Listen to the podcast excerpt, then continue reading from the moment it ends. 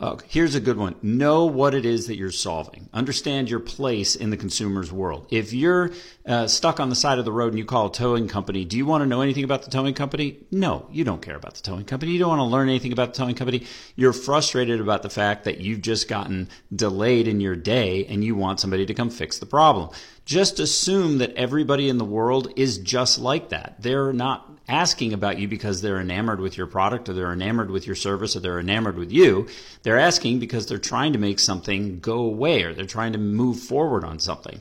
So if you're sitting around talking in your boardroom about how to grow and the first thing that pops up is innovation or promotions or price, you're looking in the wrong place. Instead, sit down and figure out what's the real problem that we help people get rid of. That's where you need to be making your uh, making your language and everything else focus on. That's that's where you're really going to get the benefit. Shortcast Club